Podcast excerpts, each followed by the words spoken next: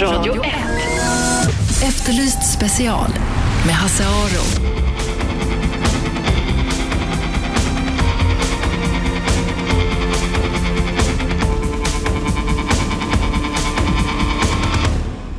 Välkomna hit, Efterlyst special. Hasse Aro heter jag. Exorcism, djävulsutdrivning, det är något som man kan, måste tåla om man är liten. I alla fall till viss grad. Så kan man tolka en ganska kontroversiell dom som Borås tingsrätt fällde i måndags. Eh, det handlar om en flicka som har eh, utsatts för djävulsutdrivning av sina föräldrar och två pastorer som var övertygade om att flickan var besatt av onda andar. Hon var 11 och 12 år när det inträffade. Nu vågar hon berätta, men tingsrätten tror henne alltså inte. Jag tycker det är märkligt. Det ska vi prata om idag. Vi ska också prata om snus. För i eh, de här tiderna när euron vacklar, länder hotas av konkurs och hela EU-arbetet eh, ser ut att kunna misslyckas, ja, då tycker EU det är viktigt att gå på snuset.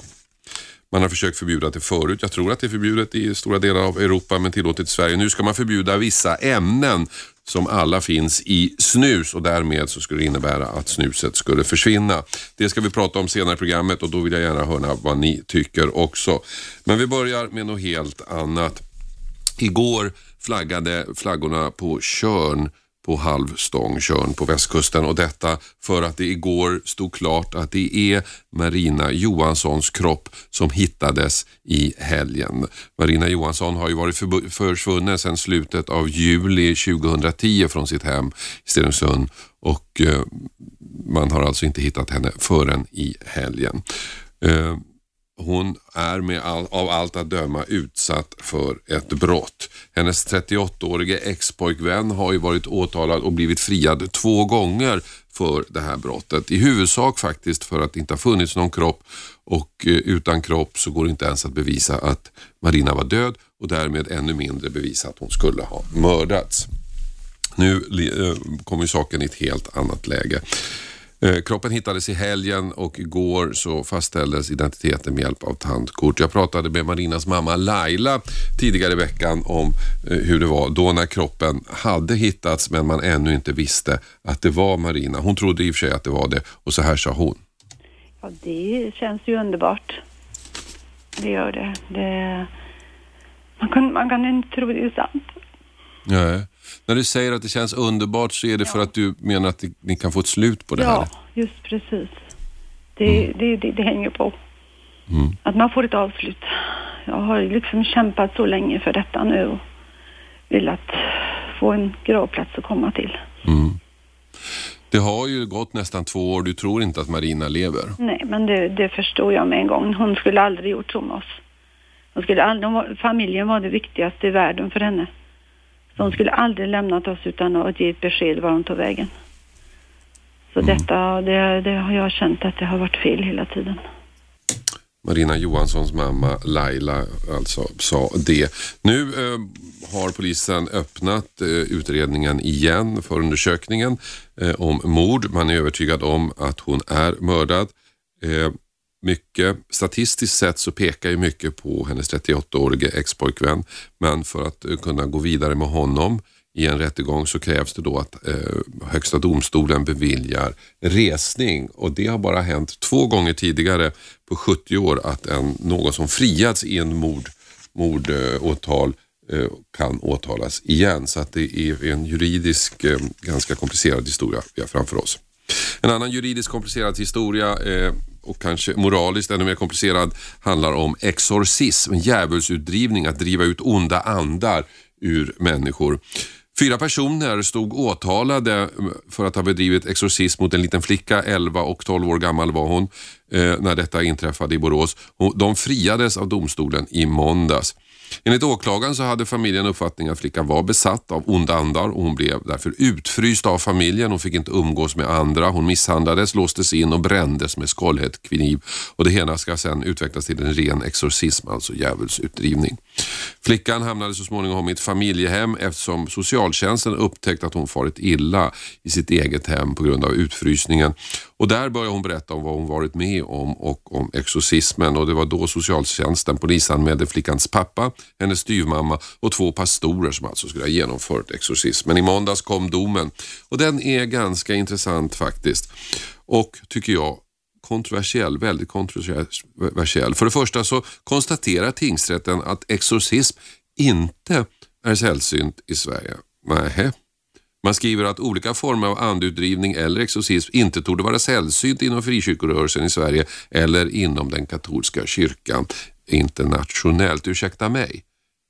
Men det där är ett ganska märkligt påstående, vill jag hävda. Utan att vara expert på något sätt så törs jag nog påstå att exorcism är rätt sällsynt inom pingströrelsen och även inom den katolska kyrkan internationellt. Att påstå att det inte är sällsynt hävdar jag är att gå väldigt långt. Och vad, vad får det här för konsekvenser? Jo, när man påstår att exorcism är inte sällsynt. Ja, man försöker normalisera det här beteendet. Att domstolen på något sätt eh, försöker påstå att viss andeutdrivning, ja det får man tåla, särskilt om man är barn. Flickans berättelse är trovärdig, det håller domstolen fast vid, men det hon utsatts för är inte åtalbart, utan någonting som kanske då ja, man får stå ut med. Att frysa ut, kränka och bestraffa en liten tjej och övertyga henne om att hon är besatt av djävulen, det är alltså inte åtalbart. Möjligen kan det vara något för socialtjänsten och det här tycker jag är märkligt. Daniel Larsson heter åklagaren som drev fallet och han eh, han eh, håller naturligtvis inte med domstolen i deras bedömning. Han tycker att flickan skulle ha blivit trodd och att de åtalade skulle ha fällts. Jag delar inte tingsrättens uppfattning utan jag menar ju att eh, de har gjort en felaktig bevisvärdering. Enligt mitt sätt att se på det så räckte, räck, ska den bevisningen som jag la fram i tingsrätten räcka för fällande dom. Mm. I domen så, så underkänner man ju den här flickans berättelse även om man säger att hon är trovärdig Eh, Eh, och spontan och allt det som normalt brukar eh, räcka eh, för att man ska tro en människa. Det säger man här men ändå så underkänner man berättelsen.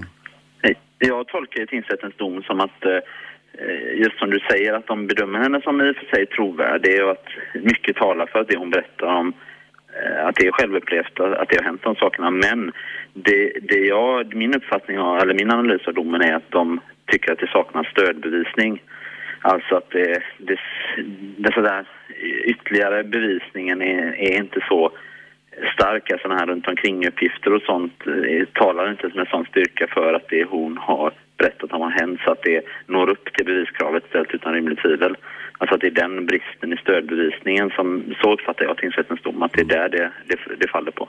Man säger ju också att eh, flickan förmodligen har blivit utsatt för eh, kränkande behandling och utfrysning och sånt där, men att det mera skulle vara ett ärende för socialtjänsten.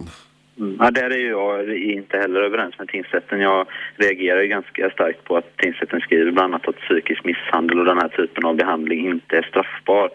Den eh, juridiska bedömningen delar inte jag. Eh, det finns ju bland annat, i vart fall så, så kan det vara frågan om ett ofredande. Ofredande är ju ett hänsynslöst beteende som ska vara, alltså det, ska vara det sägs att det ska vara en kännbar fridskränkning och så och jag menar ett sånt här beteende att behandla en sån här flicka, för vi tänker på att det är ganska lång tid här det här pågår, konsekvent frysa ut och behandla på det här sättet och kalla häxa och utsätta de här sakerna. Alltså det är ju självklart att det för mig, utifrån mitt perspektiv är ett hänsynslöst beteende och en kännbar fridskränkning. Och, att, och tittar man på praxis när det gäller till exempel ofredande brottet så, så, så tycker jag att det är helt klart att sån här den här typen av psykiska misshandel som pågår under sån tid mot en, ett barn, att det, det, det, är helt uppenbart att det här kan falla in under, under det så att säga, straffstadgandet i brottsbalken. Mm. Man kan ju också tolka domen som att, att, att äh, domstolen faktiskt erkänner att flickan har blivit illa behandlad därför att man ansett att hon har varit besatt av onda andar. Ja, precis. Det är ju lite så. Eh, ja, man får ju uppfattningen, de, eh, alltså bevisvärderingsmässigt så kommer de ju fram till att man inte kan lita tillräckligt på flickan men ändå gör man ju då uttalanden om eh, den här så att säga, behandlingen som har påståtts. Så, så det, det, eh, ja, det kan ju uppfattas lite förvirrande här liksom. Om de nu har kommit fram till att eh, man inte i tillräckligt eh, grad kan tro på flickan. Eh, de går ändå in i ett resonemang om olika handlingar som då är ett utlopp av flickans berättelse. Så ja, jag vet inte riktigt hur, hur tingsrätten funderar, alltså hur, hur de, varför de har redovisat de sakerna. Kommer du överklaga den här? Ja, alltså, jag, har ju sagt så, jag är ju på resande fot och jag har ju, jag har ju läst i dom, igenom domen ganska noga så, men jag, vill- jag vill eh, sätta mig ner på eh, kontoret och verkligen gå igenom och analysera den här domen mer i detalj innan jag slutligen bestämmer mig. Men som jag har sagt, jag, jag gör ju bedömningen att det här är en felaktig bevisvärdering och eh, så, så mycket talar ju för att eh, även hovrätten kommer få, få titta på det här fallet. Nu har ni ytterligare ett ärende som handlar om exorcism i Borås. Eh, vad, vad, är det som gör att just det här fenomenet förekommer just i Borås? Eh, det är ju jättesvårt att svara på. Alltså, när jag gick in och tittade på liknande fall i Sverige så finns det ju det finns ett fall i, i slutet av eh, 90-talet i Skogås, det så kallade Skogåsmordet som hade liknande förtecken om den här häxanklagelsen mot barn. Och så finns det ett fall i Stockholms tingsrätt 2003 som har liknande sån här eh, misshandel på grund av eh, utpekande av barn, att barn skulle vara häxa. Och så kommer det här då fallet som vi har haft här i Borås upp. Och, eh, jag kan väl känna att nu har vi ju då ytterligare en flicka i Borås som har berättat om, om liknande saker. Och, eh, vad vi kan se så de här familjerna har ju ingen, eh, alltså de kommer från olika stadsdelar i Borås och har liksom ingen, de, de känner väl inte de här två familjerna och så. Eh, och, och att det poppar upp två fall här i, i, i Borås, det, jag, jag vet inte hur man ska tolka det men man blir orolig för att eh, det finns ett stort mörkertal, alltså att det, sånt här kan förekomma på andra platser också i Sverige, att det inte Borås är någon, att det är någon isolerad företeelse för just Borås. Det finns en församling som heter The River som figurerar i utredningen. Har du en uppfattning om, om hur pass eh, inblandade de är? Alltså de, eh, när du säger de figurerar i utredningen, det är ju den här, eh, här första det som det har fallit dom i nu. Ja. Där, där var ju den här församlingen, eh, de- de- den här flickan har ju berättat om att hon har varit på olika typer av gudstjänster i den här drivförsamlingen så. Det är ju den kopplingen Eh, som finns där och eh, i den delen så det var ju eh, två ska säga, pastorer i den här drivförsamlingen var ju misstänkta i den här ed- eller utredningen som, som nu ledde till dom då men eh, jag har ju lagt ner förundersökning mot dem på grund av eh, preskriptionsreglerna. Jag bedömde den händelsen som eh, skedde i Drivers lokaler som eh, ofredande och där har vi en preskriptionstid på två år. Eh, och, och flickan kunde inte exakt uppge när detta hade hänt och det var därför det fanns en möjlighet att det här var preskriberat och då eh, vid tvivelsmål så ska man ju, eh, ska det ju vara till den misstänktes förmån så, så, så jag, av den anledningen la jag ner förundersökningen en del mot de, de här aktiva i Druve. Daniel Larsson, åklagare i Borås som alltså åtalat fyra personer för, eh, för exorcism. Fyra personer som Eh, stod, eh, som friades i måndags. Och nu har det kommit upp ett nytt ärende som man håller på att undersöka i Borås som är ganska likt det första ärendet, nämligen en liten flicka som är 11-12 år vars föräldrar anser att hon har blivit besatt av eh, eh, onda andar och vill göra en, eh, en, en djävulsutdrivning på dem. De här eh, föräldrarna de gick till socialtjänsten och frågade om socialtjänsten kunde, kunde bekosta en resa ner till Kongo där den här exorcismen skulle äga rum och socialtjänsten sa nej. Förstås.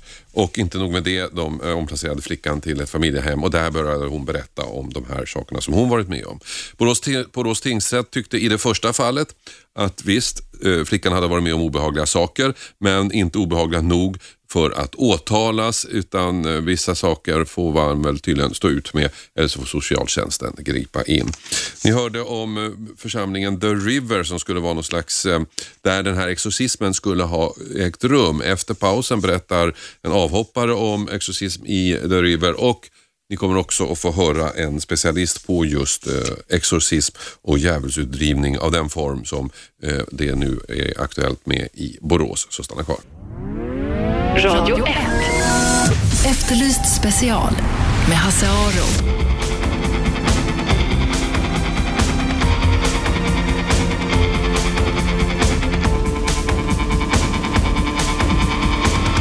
Och vi pratar exorcism, detta med anledning av att fyra vuxna blev friade av Borås tingsrätt i måndags för att ha bedrivit exorcism mot en liten flicka.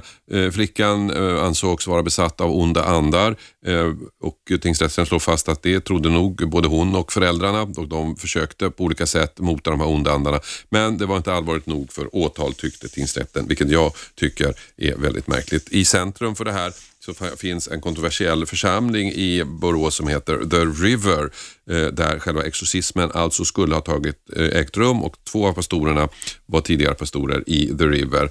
Eh, Mats Englund är avhoppad medlem ur den här församlingen och så här berättar han om de här exorcismpåståendena. Det är ingenting jag känner till då, mer än att jag vet att, att eh, en av de här, i det ena fallet då, en av de här misstänkta pastorerna då, eh, eh, det vet jag ju ingenting om huruvida detta är sant eller inte. Jag, jag, är inte insatt i det då. Jag vet ju att han har förekommit i de kretsarna då. Han var ju en av de här som lämnade eh, eh Ribber och, och så att säga då, på grund av att felaktigheter då, som de också såg. Eh, eh, i, i övrigt då, så, som troende så, så i alla fall i, i de sammanhangen som jag förekommer så, så, tror vi ju på, på anda så att säga då. Dels på Gud och dels på främmande anda som vi brukar uttrycka det då. Och vi tror att man kan vara påverkad av onda andar så att säga då. Eh, besatt vet jag inte riktigt som man skulle kalla det men i alla fall påverkad. Och att man kan bli befriad ifrån det. Men exorcism det, det är ju lite som jag känner att det, det där är, skulle jag inte personligen tillskriva den kristna läran utan det är en liten uppblandning då av folktro och, och, och, och så att säga irrläror om man så säger då. Eh, och, och, även om det då kanske som, som jag som läser Bibeln står om Jesus som befriade folk från andra så, så, så står det ju ingenting om misshandel, det står ju ingenting om hot och våld och mot ens vilja och så vidare. Så att det, det, har jag ju faktiskt inte sett någonting av i, i församlingen The River när jag var med där. Men det du Däremot... vet om församlingen, låter det rimligt att de skulle ha varit inblandade i det här på något sätt? Eh, ja, det, det, kan vara rimligt att, att, att, att de som nu då har för, förekommit i, i de här fallen då, att de har varit där och att de har önskat förbön och att, att, att pastorer och andra ledare eller församlingsmedlemmar har bett för flickorna då, eller vilka det nu har varit. Då. Det, det kan mycket väl ha hänt då. Det, det ser jag inte som orimligt, tvärtom. Men att de har varit inblandade i detta här med, med att tvinga hålla dem inlåsta och brandmärka och så vidare, det ser jag som orimligt.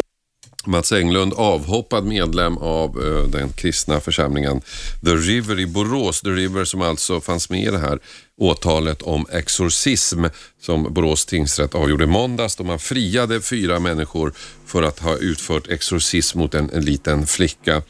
Josef Nzumbo, du är forskare, pastor, universitetslärare och var in, inkallad som expert i den här rättegången. Exorcism, vad är det?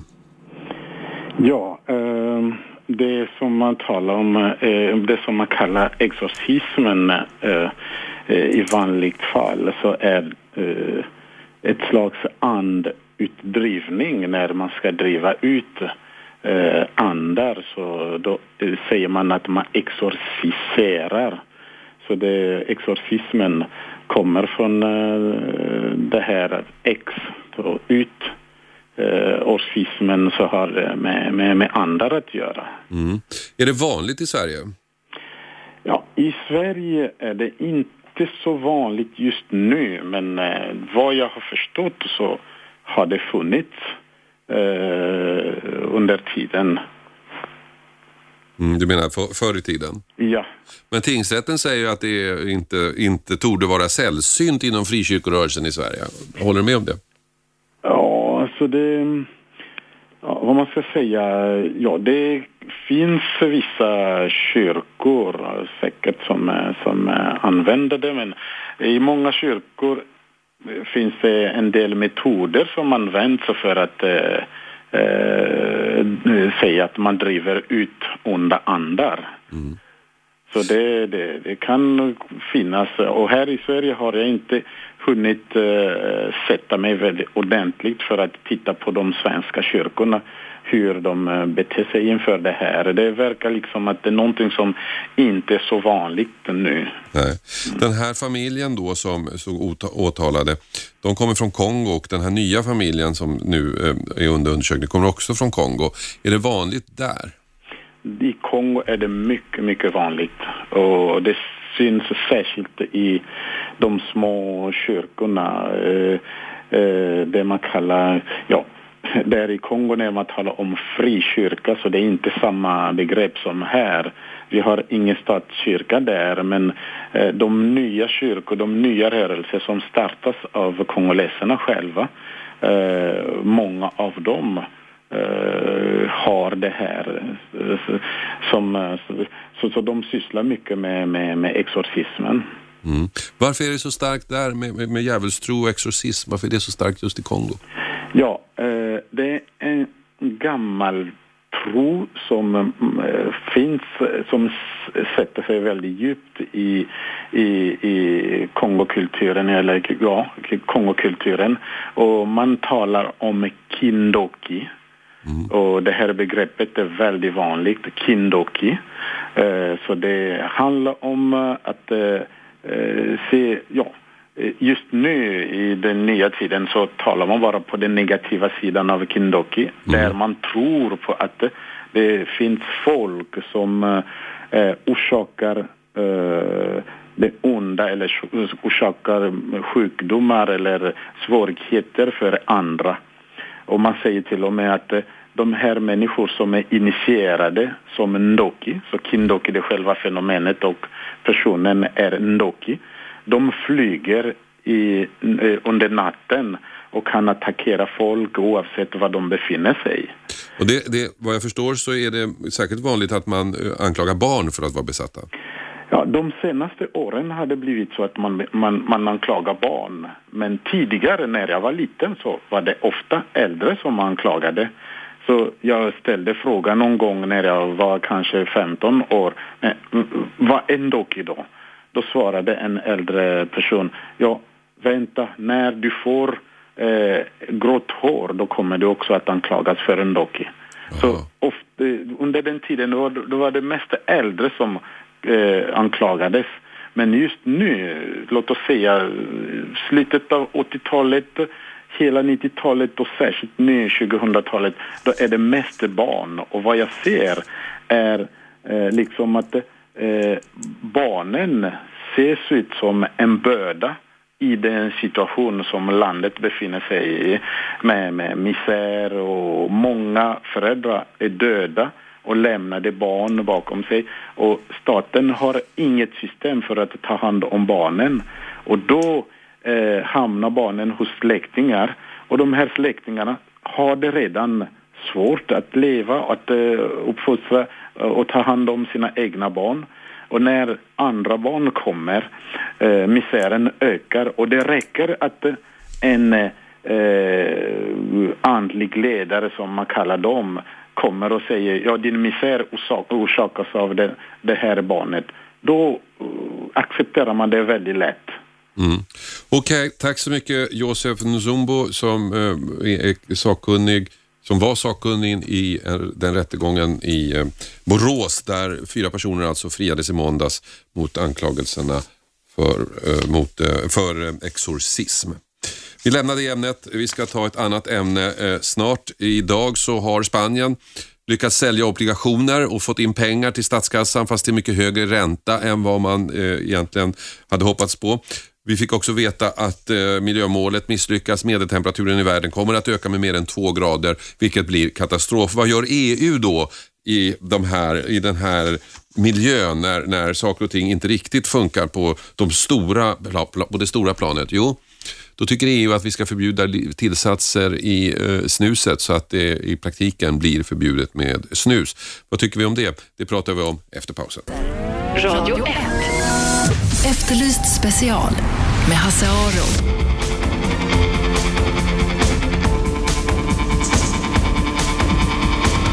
Välkomna tillbaka, Efterlyst special, Hasse Aro. Eh, idag är det detta att miljömålet, FNs miljömål förmodligen kommer att misslyckas. Medeltemperaturen kommer att öka med mer än två grader i världen och det här kommer att leda till katastrof. Idag visa pengar man ville men till betydligt högre ränta. Samtidigt som orderraset rapporteras i ett orderras rapporteras när det gäller Italiens industri. Två stora frågor, miljön och eurokrisen. Alltså frågor som kräver fullständig upp. Gör EU-kommissionen då? Jo, de har nu eh, tänkt ganska länge och vill förbjuda vissa smaktillsatser i tobak. De här smakstillsatserna finns i snus och det här skulle i praktiken då innebära att snus blir förbjudet. Patrik Hildingsson, du är informationsdirektör på Swedish Match. Vad, vad ska det här innebära? Ja, det är ju i nuläget eh, svårt att sia om. Ehm, det är för nytt för oss. Eh, det vill säga, skulle det förslag och de, de, eh, det vi förstår diskuteras just nu inom kommissionen, skulle det bli lag så har det konsekvens för oss. Det är helt klart så. Mm. Enligt den svenska EU-parlamentarikern EU Kristoffer Fjellner så skulle det här innebära att det är slutet för svensk snus helt enkelt. Ja, alltså i, i, den, i den formen som vi känner till det. Det, det svenska snuset är unikt på många sätt. Det framställs med, framställs med en viss teknik. Det pasteuriseras. Vi använder inte röktorkad tobak, vilket man använder för andra tobaksprodukter. Det gör vi för att vi vill ha en hög kvalitet. Vi vill ha låga nivåer eller eliminera de så kallade oönskade ämnena. Och det har vi lyckats med att göra tack vare att vi har haft just då eh, smaktillsatser eh, eh, som, har, som har varit möjliga för oss att använda, som då har varit livsmedelsgodkända. Och skulle man inte få använda den typen av, av smaktillsatser, ja, eh, då, då blir det inte svenskt snus längre. Vi har ju våra varumärken, de är ju över 250 år gamla och vi har ingen ambition att, att förändra recepturen på det sättet. Dels att vi vill att den ska smaka som de alltid gjort och det andra är att vi vill ha den kvalitet vi har idag och fortsätta med kvalitetsarbetet. Uh, vad tycker du som lyssnar? Är det bra att uh, snuset försvinner på det här sättet? 0200 11 12 13. Ring in och säg vad du tycker. 0200 11 12 13 ska vi förbjuda snuset. Patrik Hildingsson, informationsdirektör på Swedish Match. EU har ju varit på, på, ute efter snuset ganska länge. Ja, jag, jag, jag, vet inte om de är ute efter snuset. Jag tror att det är okunskap och det är ignorans. Eh, det är politik. Vi brukar säga att om vetenskapen fick råda eller EUs principer, EU-rätt fick råda så, så, skulle det här inte vara ett problem. Då skulle snus vara tillåtet och kanske till och med vara ett, ett gott alternativ till EUs 107 miljoner dagligrökare. Men eh, jag tror att de framförallt fokuserar på cigaretterna och eh, snuset är en marginal, marginell fråga för dem och eh, i deras iver och ambition då att, att eh, lagstifta kring cigaretterna så får det också konsekvenser för snuset som man inte förstår och eh, man har ju inte heller tagit hänsyn till de, de olika riskprofiler som, som olika tobaksprodukter har. Snuset och cigaretterna kan inte sätta på samma planet även om jag inser att snuset inte är en hälsoprodukt så, så, så är det helt ojämförbart. Mm. Eh, folk reagerar ju idag, i tidningen Aftonbladet idag så läser vi då till exempel att om snuset skulle förbjudas då säger Alex Schulman att då tar jag fan i helvete livet av mig. Eh, Lasse Kroner säger att jag eh, får nog börja göra egen snus. Och Ralf Edström frågar vad fan håller de på med i EU med snus förpestar du ju bara för dig själv. Vad tycker du som lyssnar? Är det dags att förbjuda snuset? Är, är EU på rätt väg? Ring oss 0200 11 12 13 0200 11 12 13. Patrik Hildingsson, du som är informationsdirektör på Swedish Match. Har jag rätt när jag eh, antar att snuset redan är förbjudet eh, i vissa delar av EU? Ja, alltså snuset, du får ju använda snus i EU idag, men du får inte köpa det i EU. Eh, vi har ett exportförbud. Eh, Handels utredningsinstitut räknar ut att eh, hade vi eh, fått varit med eh, sedan snusförbudets tillkomst, eh, sedan vi blev med i EU, att exportera snus till EU så hade vi idag, om vi antar då att vi fram till nu hade eh, tagit 1% av cigarettmarknaden i EU, då hade det motsvarat 30 miljarder i exportpengar eh, för Sverige. Mm. Så det, det, är svårt att förklara det här förbudet. 0211 12 13, ring in och säg vad du tycker. Hallå, vem där? Vem där? Hallå, Hallå vem där? Hej, jag heter Helena. Hej Helena, vad tycker du? Jag tycker inte att man ska förbjuda snus.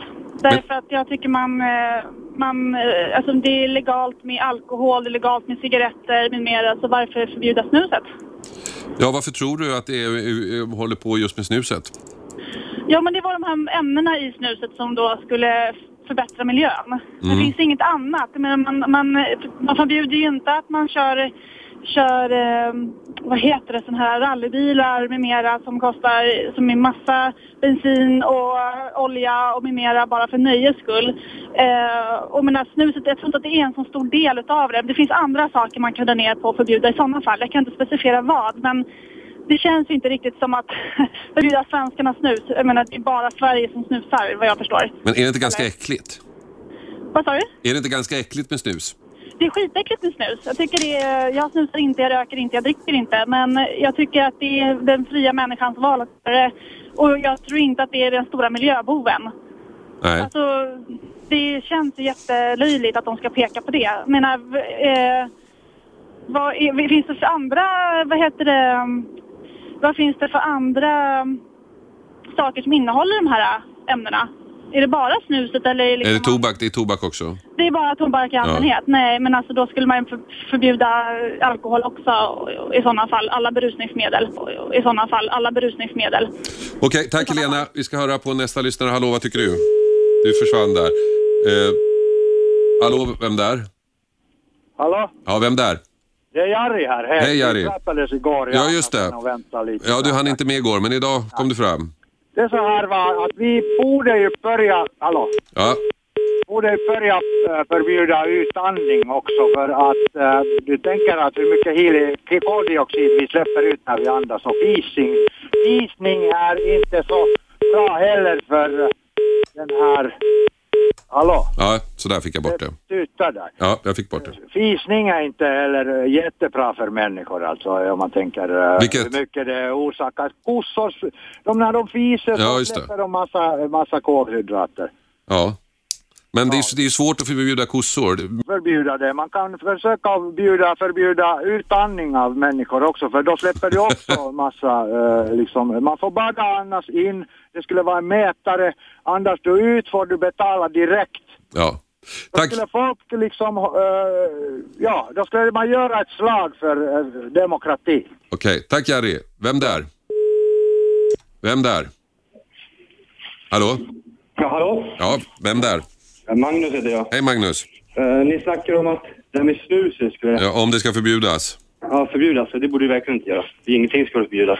Allt- Ingenting skulle förbjudas. Nej, men folk väl fria till att göra vad de vill liksom. Men vi snackar om att det har med miljöförstöring att göra, eller hur? Nej, det har vi inte. Det är ämne, vissa ämnen i snuset som man vill förbjuda och därmed förbjuder man snuset. Jag jämförde det med miljöförstöringen som jag personligen kanske tycker är en viktigare fråga. Ja, absolut. Ja, men då kanske det var jag som missuppfattade alltihopa. Ja, men vill för, du vill inte förbjuda snus? Nej, men det är väl som allting annat liksom. Varför ska man förbjuda saker? Alltså, men folk får väl stoppa i sig vad de vill tycker jag. Så det är väl upp till egen, egen vuxna människor att stoppa i sig det man vill liksom. Okej. Ja, jag, det tycker jag är en rimlig synpunkt. Vi går vidare. Hallå, vem där? Någon som försvann? Hallå, vem där? Hej Christian här. Hej Christian. Jag, alltså bara en liten fråga. Jag vet inte om du kanske har koll på det här, men kan man inte kliva ut ur EU? I, ur, ur EU? Ja, kan inte Sverige säga upp sitt medlemskap där? Eh, ja, om jag, om jag kommer ihåg rätt, när, när det här var aktuellt, så, så var det så att ja, man kan inte det. Fast å andra sidan, vad skulle de göra? Så tror jag att svaret var. Men det känns som att EU nu för tiden, det kostar bra mycket mer än det smakar. Så som Mm. jag upplever det i alla fall. Vi får betala när länder, alltså när Grekland och Spanien och Italien och bla bla bla hamnar i ekonomisk kris på grund av EMU som vi inte ens är med i. Nej. Då ska ju vara med och pynta. Ja. Och sen så, vill de, sen så vill de legalisera vissa former av droger. Men de vill, de vill kriminalisera snuset. Snusar du själv? Jag snusar. Men är det inte ganska äckligt? Jag tycker det är gott. Alltså jag tycker snus är gott. Och när jag snusar, jag snusar portionssnus. Det stör ingen annan. Nej, portionssnus snus inte. Det det är bara jag som drabbas av det. Och ingen kan sitta och säga, jag betalar så mycket skatt på mitt snus. Alltså när jag började snusa kostade en snusdosa 17 spänn. Mm. Nu om, om du går till en mack och handlar snus så kostar det 51 kronor för en portionsdosa. Mm. Och det, det drabbar ingen annan utan det, det drabbar mig. Och då är väl mitt val tycker jag. Alltså sån här förmynderi som det börjar bli väldigt mycket av inom EU har jag väldigt svårt för. Ja. Ja, jag också. Jag tycker de kan ägna sig åt större frågor än så. Ja, alltså när de vill, eh, som sagt, då, då borde de väl ta tag i marijuanan i, i Holland istället. Ja. Den är väl värre, så som jag ser det. Kanske det. Tack ska du ha för att du ringde.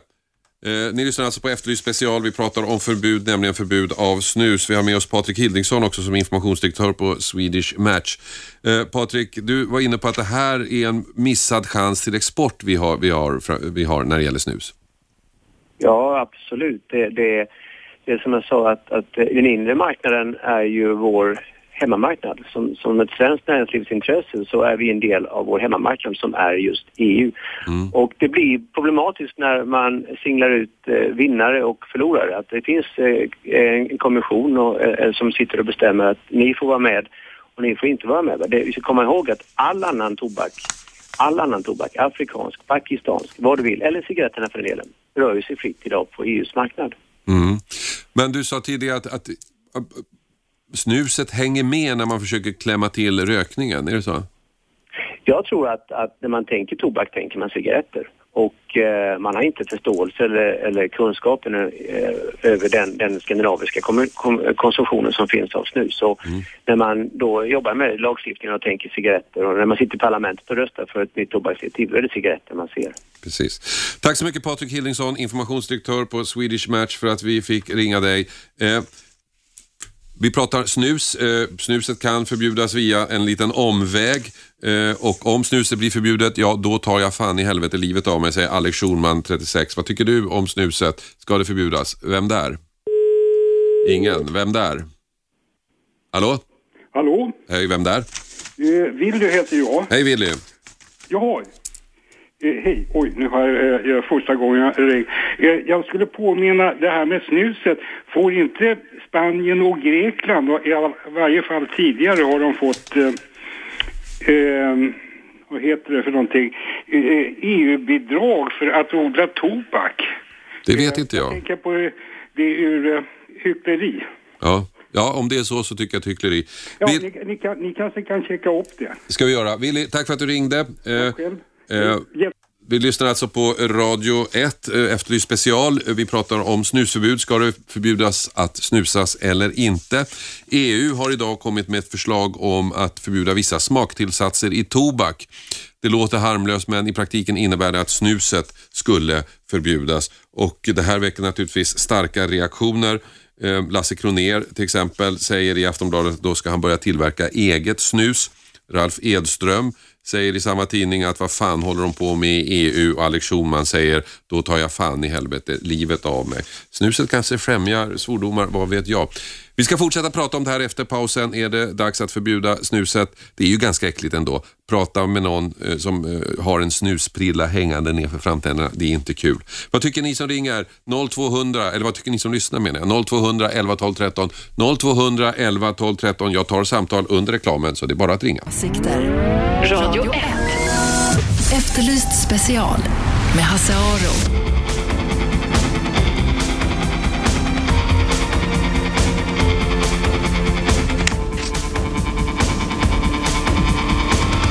Välkomna tillbaka. Är det dags att förbjuda snuset? E- EU-kommissionen vill förbjuda smaktillsatser i tobak och det här skulle få förödande konsekvenser för det svenska snuset. Om det här går igenom att man förbjuder de här tillsatserna, då kan vi inte längre tillverka snus, svensk snus. Det berättade tidigare Patrik Hildingsson på Swedish Match. Och det här förslaget upprör väldigt många människor. I Aftonbladet idag så läser jag om Ralf Edström som tycker att eh, det här är inte bra. Vad fan håller de på med i EU? Frågar han sig. Lasse Kroner säger att då får jag börja göra egen snus och Alex Schulman eh, säger att då tar jag fan i helvete livet av mig. Eh, vad tycker ni som lyssnar? 11 12, 11 12, nu ska vi se, 0200 11 12 13, 0200 11 12 13 är telefonnumret. Jag kan säga Bobby, du som ringde under reklamen, jag råkade trycka bort dig, ring igen. Men Jonas är med. Hallå? Hallå? Hej Jonas. Hejsan, hejsan. Vad tycker du? Ja, jag tycker det är patetiskt att man kan lägga ner så mycket energi på en sån här fråga faktiskt. Så att, eh, jag menar, det, det, det, snus är en lokal fråga. Jag tycker inte EU ska hålla på med såna här saker. Nej, varför tror du de gör det? Varför lägger de ner energi? För som du säger, det här, det här är ju bara aktuellt i Sverige.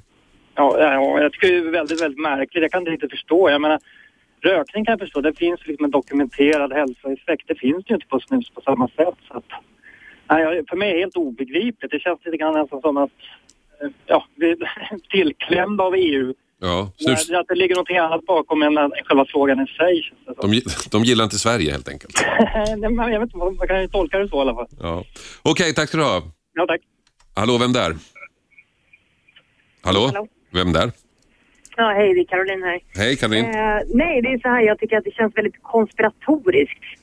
Eh, det känns som att det finns vissa länder inom EU som känns väldigt centrala Ja. och har mer makt än andra. Och det här är ett sätt för den svenska tobaksindustrin att faktiskt förlora mycket pengar. Ja. Eftersom det just är en ganska stark ekonomi för tillfället. Det går ju ändå, det går ändå bra.